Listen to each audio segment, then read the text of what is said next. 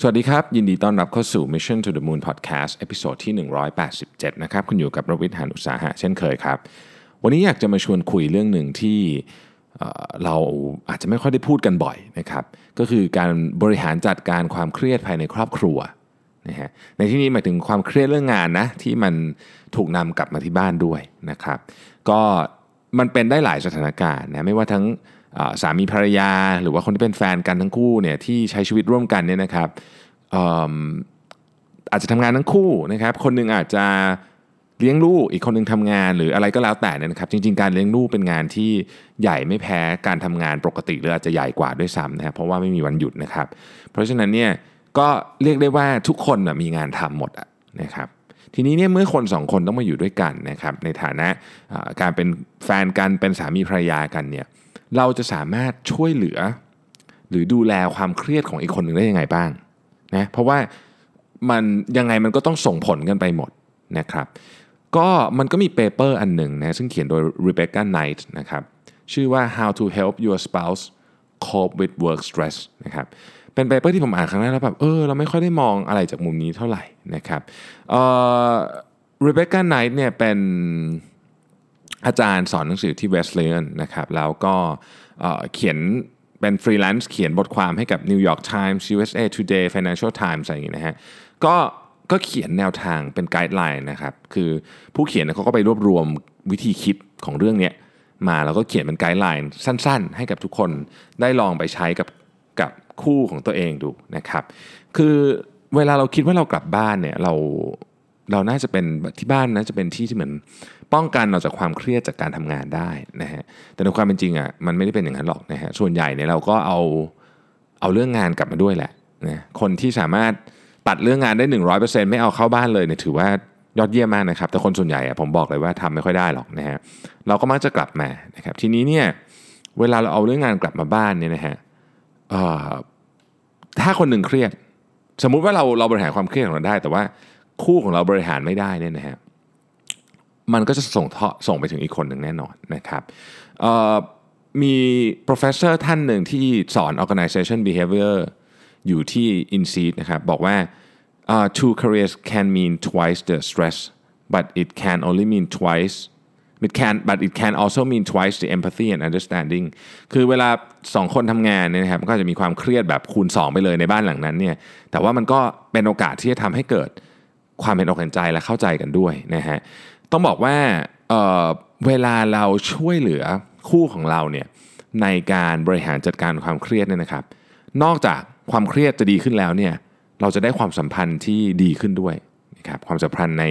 ครอบครัวในความสัมพันธ์อะไรพวกนี้ก็จะดีขึ้นไปด้วยนะฮะดังนั้นเนี่ยการที่เรียกว่ามีวิธีการในการบริหารจัดการความเครียดของคู่ของตัวเองเนี่ยนะครับ จึงเป็นเรื่องที่ดี และมีเขาเรียกว่ามีผลบวก ต่อทุกอย่างเลยทั้งความเครียดทั้งความสัมพันธ์ทั้งความอะไรพวกนี้ต่างๆเนี่ยนะครับ ก็ต้องบอกว่าเเวลาเราบริหารจัดการความเครียดช่วยคนช่วยคู่ของเราด้วยเนี่ยมันเป็นมันเป็นการทำงานเป็นทีมอะนะเพราะว่า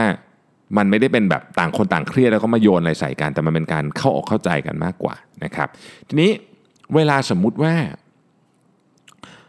แฟนของคุณกำลังเครียดเลยนะฮะกลับมาบ้านทำงานแล้วก็เครียดเนี่ยนะครับปัญหาที่ใหญ่ที่สุดเนี่ยอันที่หนึ่งเลยเนี่ยนะคือเราอะอีกคนหนึ่งอะไม่ได้ตั้งใจฟังจริง เพราะฉะนั้นเขาบอกว่าอันที่หนึ่งเนี่ยคือต้องฟังก่อนนะครับคำว่าตั้งใจฟังเนี่ยมันคืออย่างนี้บางทีสมมติว่าแฟนเราเดินเข้ามาใช่ไหมเราก็อาจจะกำลังทำอะไรยุ่งๆอยู่ เช่นอาจจะเอิ่มทำอาหารอยู่นะครับอาจจะ กำลังจะเอาหมาเข้ากรงอาจจะกำลังอะไรก็แล้วสักอย่างอยู่เนี่ยนะครับ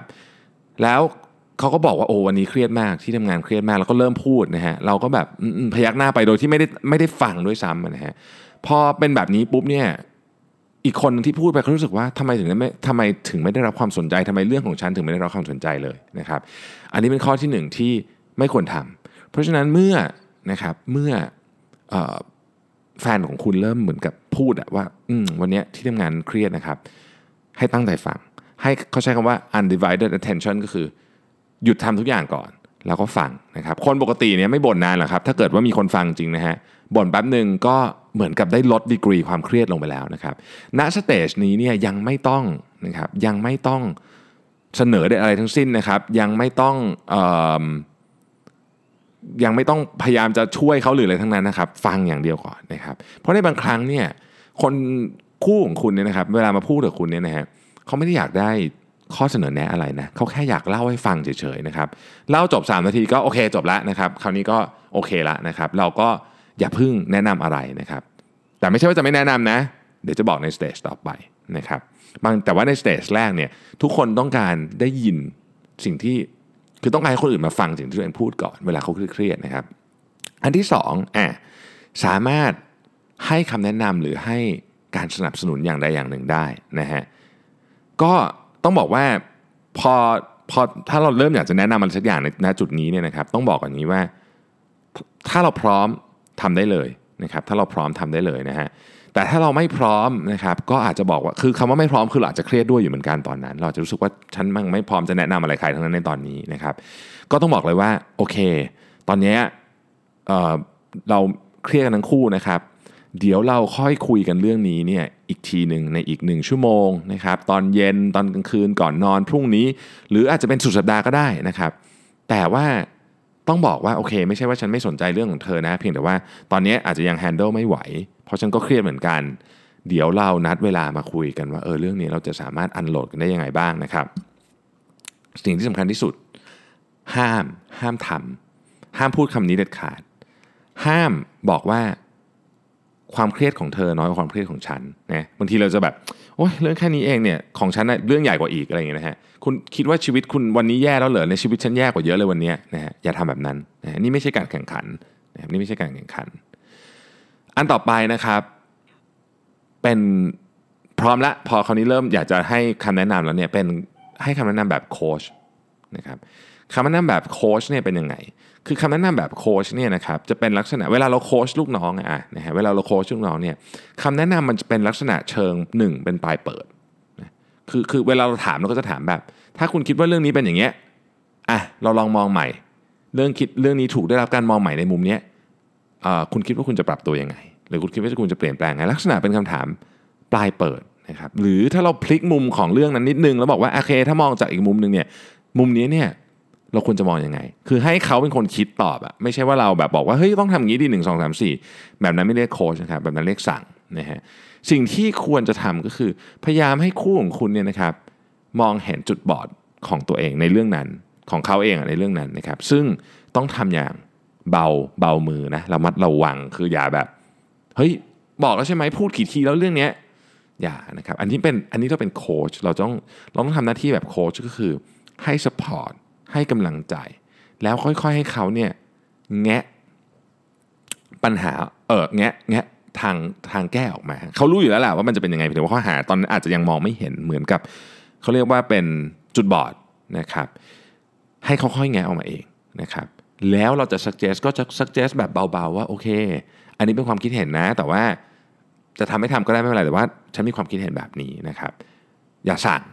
นะครับ อย่าสั่งอ่า career coach เนี่ยไม่ได้เหมือนโค้ชฟุตบอลนะครับ เป็นหน้าที่จะไม่เหมือนกัน career coach ต้อง support ต้องต้องต้องพยายามให้เขารู้สึกถึงทางออกได้ด้วยตัวเอง ถึงคำตอบได้ด้วยตัวเองนะครับ ข้อต่อไปคือ reflect ฮะเวลาเราเราพูดคำว่า reflect เนี่ยคือเราต้องคิดก่อนว่าจริงๆเนี่ยสาเหตุของความเครียดเนี่ยมันมาจากอะไร ความเครียดในงานส่วนใหญ่มันจะมี 2 ลักษณะนะครับลักษณะที่1เนี่ยจะเป็นความเครียดที่เป็นครั้งๆไปนะก็คือ อาจจะเป็นโอเคโอ้โหวันนี้แบบบิดโปรเจกต์ใหญ่ไม่ได้นะครับหรือว่าแบบวันนี้มีมีติ้งกับลูกค้าแล้วแบบโอ้โหแบบเละอะไรเงี้ยนะครับเป็นหรือไปพรีเซนต์งานแล้วแบบเละอันนี้เป็นความเครียดแบบเป็นครั้งครั้งไป ซึ่งมันเกิดขึ้นได้อยู่แล้วปกตินะฮะก็ไม่ได้เป็นไรเท่าไหร่ อันนี้อันนี้โอเคนะครับไอความเครียดที่น่ากลัวก็คือสิ่งเรียกว่า chronic stress นะครับก็คือก็คือแบบแบบเป็นเรื้อรังอะนะฮะใช้ใช้คำนี้แล้วกันเป็นเรื้อรังก็คือเป็นตลอด อันนี้มันจะ ดูไม่ค่อยออกเท่าไหร่ คือมันจะไม่ได้มีแบบการสัญญาณอะไรที่ใหญ่โต แต่ว่าถ้าเกิดเราอยู่ด้วยกันเราก็จะสังเกตเห็นว่า อ๋อ เฮ้ย ตอนนี้แฟนเราเนี่ยกำลังเป็น chronic stress ก็คือรู้สึกว่าเขาเครียดแบบต่อเนื่องนะครับ แล้วก็เหมือนกับมันไม่มีทางออกอะเหมือนมันวนอยู่ในลูปอย่างนั้นนะฮะ ยังคิดมันยังหาทางออกไม่เจอ ลักษณะแบบนี้ chronic stress เนี่ยนะครับ มันจะคล้ายๆกับต้มกบอะนะ ต้มกบนะครับสำหรับ ผมทวนอีกทีกันผมเชื่อว่าทุกท่านรู้แล้วว่าต้มกบก็คืออะไรต้มกบก็คือ ถ้าสมมุติว่าเราน้ำมันเดือดแล้วโยนกบลงไปต้องโดดหนีถูกไหมแต่ถ้าเกิดว่าน้ำมันถูกต้มตั้งแต่อุณหภูมิที่น้ำมันยังเย็นเย็นอยู่จนกระทั่งมันเดือดบางทีกบไม่กระโดดหนีเลย เพราะว่าการเปลี่ยนแปลงมันค่อยๆมาทีละนิดนะฮะนี่แหละเหมือนกันลักษณะลักษณะมันเป็นแบบนั้นนะครับทีนี้เนี่ยเราจะดูยังไงนะฮะเราต้องดูหนึ่งแพทเทิร์นของชีวิตเขาเปลี่ยนไหมนะครับอารมณ์เปลี่ยนไหมนะครับ ทัศนคติเปลี่ยนไหม ถ้าเกิดว่ามันแย่ลงปุ๊บเนี่ยแสดงว่าเขาอาจจะมี chronic stress syndrome ก็คือการเครียดแบบเรื้อรัง วิธีการก็คืออะสาเหตุก่อน สาเหตุของการเครียดแบบเรื้อรังเนี่ยมันค่อนข้างจะชัดเจนว่าเราเขาเนี่ยคู่ของเราที่เรากำลังพยายามให้คำปรึกษาเนี่ยเขาอยู่ไม่ถูกที่ คือที่เนี่ยไม่ใช่ที่ของเขา ไม่ได้หมายความว่าต้องลาออกนะครับ ขอเน้นก่อน ไม่ได้หมายความต้องลาออก แต่ว่ากระบวนการในการทำงานอะไรบางอย่างต้องเปลี่ยน นะครับอาจจะเป็นการไปคุยกับเจ้านายอาจจะเป็นการคุยกับลูกน้อง อาจจะเป็นการโรเทตตำแหน่ง หรือบางทีอยู่ในตำแหน่งเดิมนี่แหละแต่ว่าเปลี่ยนกระบวนการการทำงานเปลี่ยนอะไรบางอย่าง ทีนี้เนี่ยปัญหาของไอครอนิกสเตรสก็คือเหมือนต้มกบอะเจ้าตัวจะไม่ค่อยรู้นะครับเจ้าตัวจะไม่ค่อยรู้แล้วคนรอบข้างเอง ถ้าไม่สังเกตจริง ๆ ก็อาจจะไม่รู้เหมือนกันแต่มันเป็นความเครียดประเภทที่อันตรายที่สุดนะความเครียดประเภทนี้นำมาซึ่งโรคภัยไข้เจ็บนำมาซึ่งอาจจะเป็นการระเบิดอยู่มาเลยวันดีๆ วันหนึ่งก็ได้หรือ นำมาซึ่งการเปลี่ยนแปลงอะไรที่ไม่ดี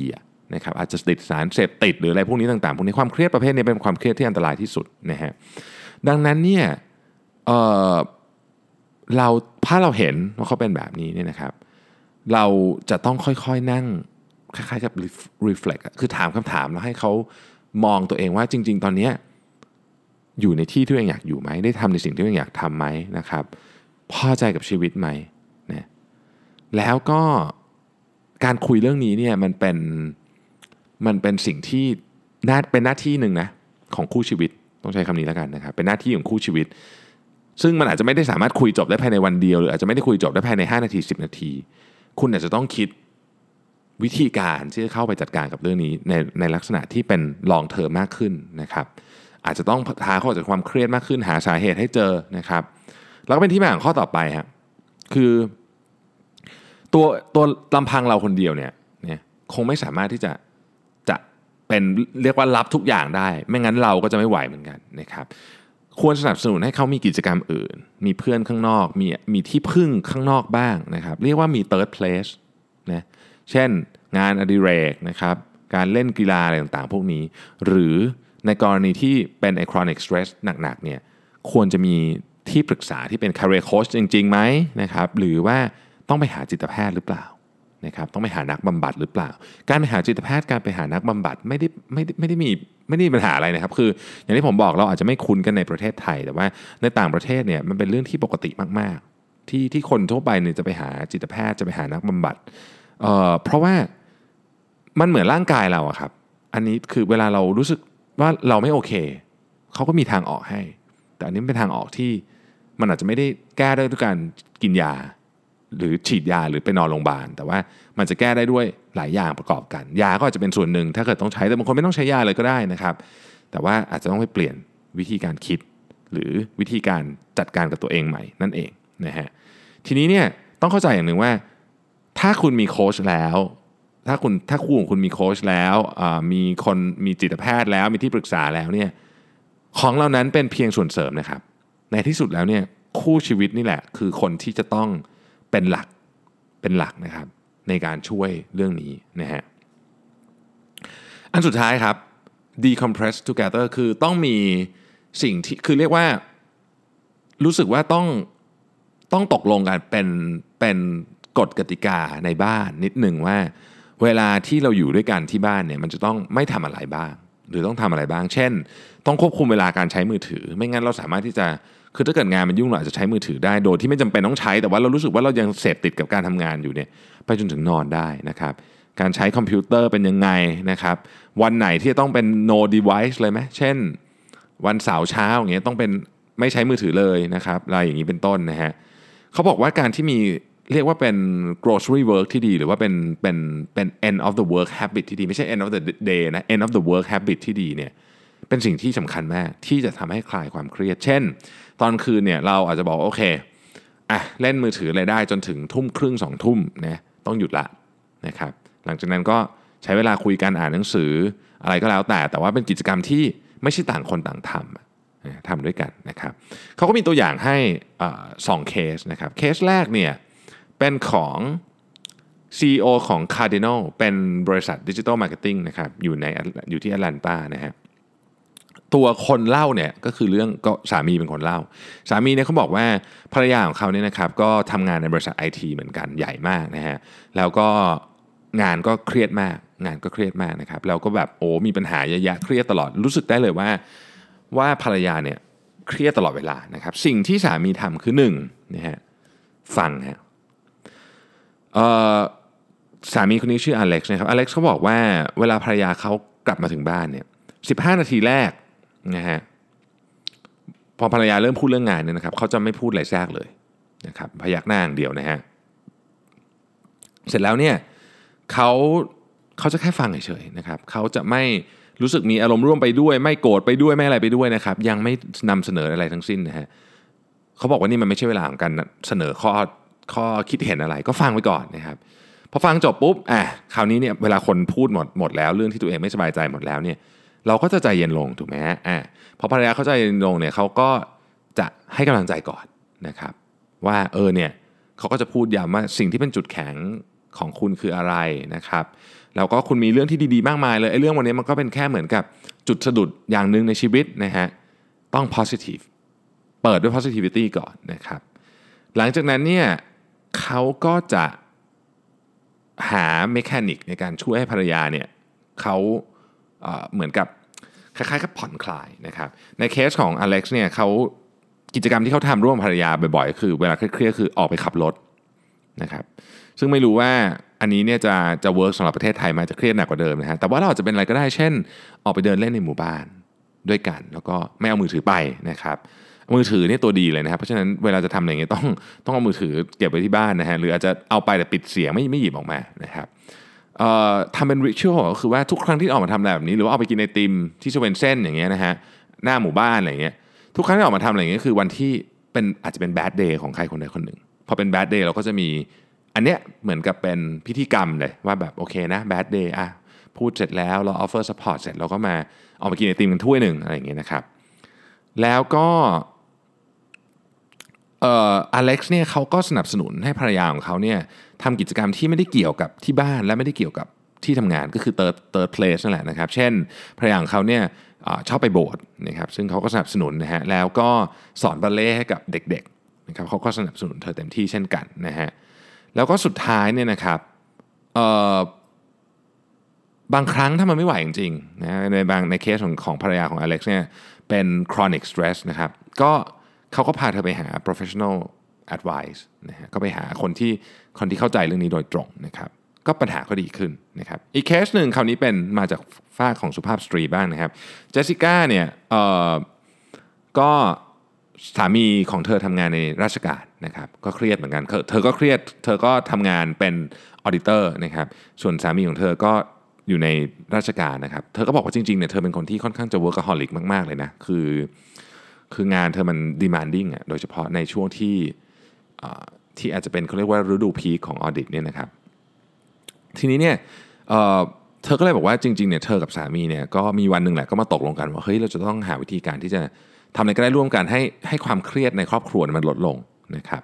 ก็คุยกันแล้วก็วางกฎเกณฑ์ต่างๆขึ้นมานะครับ เพื่อที่จะให้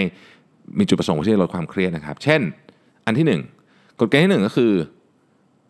ไม่คุยกันเรื่องงาน นะหลังจากกลับมาถึงบ้านนะครับ ก็คือปกติเนี่ยเขาบอกว่าเธอบอกว่าคู่คู่ของเธอเนี่ยกลับถึงบ้านปุ๊บก็เล่าเรื่องงานกันให้ฟังกันเป็นชั่วโมงนะฮะแล้วก็เหมือนกับคุยกันถึงเรื่องงานจนจบเลยอะจนจบ conversation ต่างคนก็ต่างแยกย้ายไปทำธุระของตัวเอง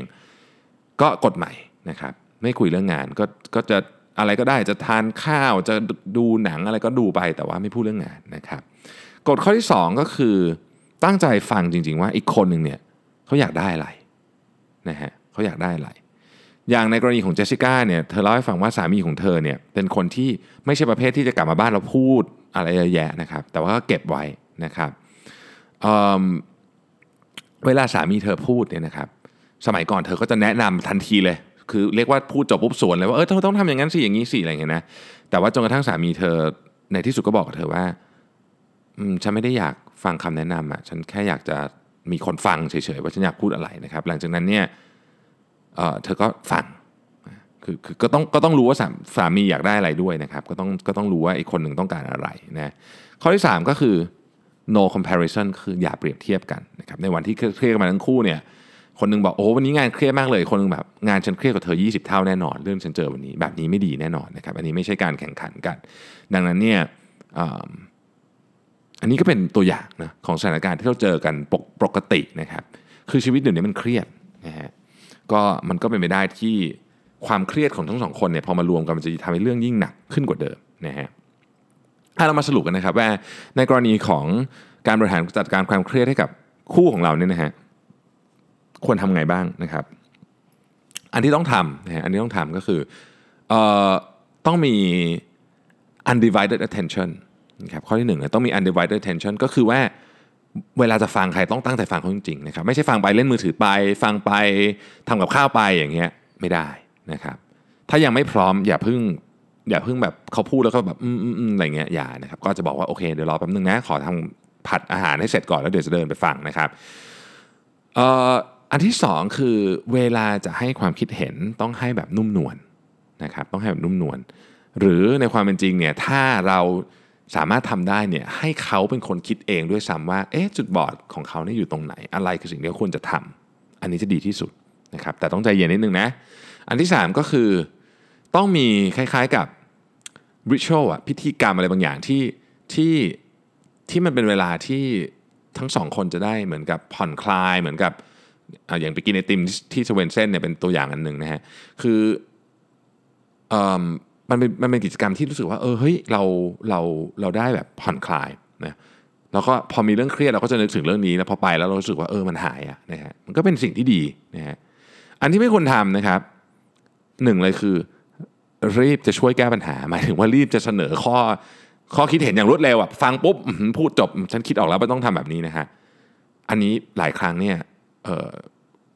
คู่ของคุณอาจจะไม่ต้องการเลยนะไม่ได้ต้องการความคิดเห็นจากคุณเลย เขาแค่อยากจะระบายให้ฟังเฉยๆ นะครับลองสังเกตดูนะครับว่าเขาต้องการความคิดเห็นหรือเปล่า แต่ถึงเขาต้องการความคิดเห็นก็ยังไม่ควรจะให้แบบปุ้มเดียวตอนที่เขาพูดจบอยู่ดีนะฮะอันที่สองก็คือว่า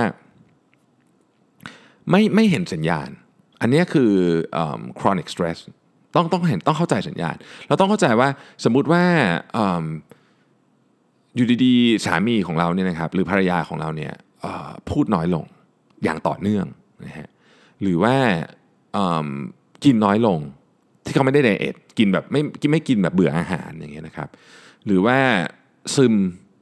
วันๆนั่งดูแต่ซีรีส์นะฮะอะไรอย่างเงี้ยคือมันเป็นสัญญาณนะพวกเนี้ยเราต้องเห็นว่าบางทีเจ้าตัวไม่รู้นะครับ เจ้าตัวบางทีไม่รู้นะแต่ถ้าเกิดมีคนเห็นแล้วก็สังเกตว่าเออเฮ้ยมันเกี่ยวข้องกับความเครียดที่งานเรื่องงานหรือเปล่าอันนี้ก็ต้องไปหาความช่วยเหลือจะช่วยเอง หรือว่าจะเอาคนที่เขาเป็นมืออาชีพเข้ามาก็แล้วแต่แต่จริง ๆ แล้วก็ควรจะต้องทำควบคู่กันไป คือเจ้าตัวต้องช่วยด้วยนะครับแล้วก็ถ้ามันหนักจริงๆก็อาจจะต้องไปพบกับผู้เชี่ยวชาญนะฮะอันสุดท้ายที่ไม่ควรทำก็คือ อย่าคาดหวังว่าคุณจะเป็นคนเดียวเท่านั้นบนโลกใบนี้ที่สามารถที่จะบริหารจัดการความเครียดของคู่คุณได้นะครับแต่ว่าต้องสนับสนุนเขาเช่น สมมติเขาชอบเล่นกีฬาให้เขาไปวิ่งเงี้ยวิ่งก็ช่วยเยอะนะครับก็สนับสนุนนะฮะให้เขาเขามีกิจกรรมไปทำกับ community ของเขาไปวาดรูปนะฮะก็ควรสนับสนุนไปเล่นดนตรีอะไรอย่างเงี้ยนะครับสนับสนุนนะฮะเพราะว่าพวกเนี้ยมันช่วยได้นะครับหรือว่าถ้าเกิดว่าเขาแบบอยากจะกลับไปหาแม่เขาอะไรเงี้ยนะฮะก็ก็สนับสนุนไปด้วยก็ได้ เป็นเป็นเป็น supporter ที่ดีนะครับแล้วก็แน่นอนฮะอย่าไปเปรียบเทียบสำคัญสุดเลยนะฮะอย่าเปรียบเทียบความเครียดกัน ไม่ใช่การแข่งขัน หลายคือคือหลายครั้งเราชอบเป็นอะรู้สึกแบบคือฟังเราฟังเรื่องคนอื่นอะไม่ต้องไม่ต้องไม่ต้องไม่ต้องแฟนก็ได้เพื่อนก็ได้นะฮะฟังเรื่องเพื่อนเสร็จแล้วแบบมันไม่เห็นมีอะไรเลยว่ะเรื่องของเราเนี่ยใหญ่กว่านี้ตั้งเยอะเราก็สวนกลันไปว่าโอ้ยเรื่องนี้จิ๊บจอยมากเลยฟังเรื่องฉันไหมอย่างเงี้ยครับ คือคนมันเครียดอยู่อะพอได้ยินอย่างนี้มันยิ่งโมโหเข้าไปใหญ่นึกออกไหมฮะอันนี้เป็นวิธีที่ไม่ดีต้องระวังที่สุดเลยนะครับ ก็ผมคิดว่าเรื่องความเครียดในการทำงานนะในยุคนี้มันก็มีเพิ่มขึ้นนะครับ เราก็ demanding demanding ขึ้นใช้อุปกรณ์อะไรพวกนี้มากขึ้น ผมมีข้อสังเกตอันหนึ่งซึ่งไม่ได้เกี่ยวกับบทความนี้ แต่ว่าเป็นข้อสังเกตที่ผมสังเกตตัวเองนะครับ คือ ผมพูดเรื่องนี้ในงานวันเปิดตัวหนังสือนะบอกว่างานที่สำคัญจริง ๆ ที่เราทำแล้วมันเอฟเฟกกับเรามากจริง ๆ เช่นมันมันส่งผลต่อยอดขาย ส่งผลต่อ performance ของเราอะไรพวกนี้นี่นะครับ ส่วนใหญ่แล้วลองสังเกตดูนะครับ มันจะไม่ต้องใช้อุปกรณ์อิเล็กทรอนิกส์ ขอเน้นว่า เฉพาะคนที่ไม่ได้ทำงานสาย tech นะหรือว่าคุณเกี่ยวข้องโดยตรงกับการที่ต้องใช้อุปกรณ์อิเล็กทรอนิกส์เช่นคุณขายของออนไลน์อย่างเงี้ยนะคุณจะทำงานออฟไลน์ก็คงจะกระไรอยู่นะครับแต่ว่าคนอื่นเนี่ยอย่างเช่นผมนะยกตัวอย่างผมแล้วกันนะผมเนี่ยช่วงเวลาที่ผมทำงานได้เยอะที่สุดเนี่ยเป็นช่วงเวลาที่ผมยังไม่ได้เปิดมือถือ หรือว่าเอามือถือไปเก็บไปที่อื่นนะครับเอาคอมพิวเตอร์ก็คือปิดอินเทอร์เน็ต คือใช้คอมพิวเตอร์เขียนอะไรก็ตามเนี่ยนะครับปิดอินเทอร์เน็ตก่อนเนี่ยปิดกดปุ่มปิดข้างบนนะแล้วก็ เดี๋ยวเสร็จแล้วค่อยค่อยเปิดอินเทอร์เน็ตทำต่อ หรือว่าใช้กระดาษเขียนเลยก็มีนะครับเรื่องที่สำคัญสุดๆเลยเนี่ยนะครับผมใช้กระดาษเขียนนะเออนะเวลาทำ presentation นะครับผมก็เขียนในกระดาษนะแล้วเราค่อยไปทำในใน keynote ทีหลัง คือผมมีความเชื่อว่าเราอะอาจจะเสพติดการใช้อุปกรณ์อิเล็กทรอนิกส์โดยเฉพาะโทรศัพท์มือถือนะครับมากเกินไปนะฮะพวกนี้มันมันทำคือ คือผมลองผมลองไม่ใช่มือถือสักครึ่งวันเฮ้ยรู้สึกแบบหัวมันโล่งขึ้นเยอะเลยลองดูนะครับ เดี๋ยวเราจะมีอพิโซดหนึ่งที่พูดเรื่องเกี่ยวกับการใช้โทรศัพท์ด้วยครับแต่ว่านั่นแหละ เราลองสังเกตดูว่าความเครียดของเรามีต้นตอมาจากไหนนะครับเเราช่วยคนอื่นด้วยได้ แต่เราก็ต้องดูตัวเองด้วยว่าตัวเราเองเนี่ยมีความเครียดสะสมไหมแล้วสำคัญที่สุดคือเราเนี่ยอยู่ในสถานการณ์ กบที่ถูกต้มเหมือนกันหรือเปล่า เราเป็น chronic stress หรือเปล่านะครับถ้าเคยมีใครมาพูดเรียบๆเคียงๆกับเราแล้วว่าเออช่วงนี้แบบพี่ดูอาการไม่ค่อยปกตินะอะไรเงี้ยแต่เราไม่สนใจเราไม่ฟังเพราะรู้สึกว่าฉันก็ปกติดีอะลองกลับไปทบทวนดูใหม่ว่าจริงๆแล้วเนี่ยเรามีความเครียดสะสมไหมนะครับโอเคนะครับวันนี้ก็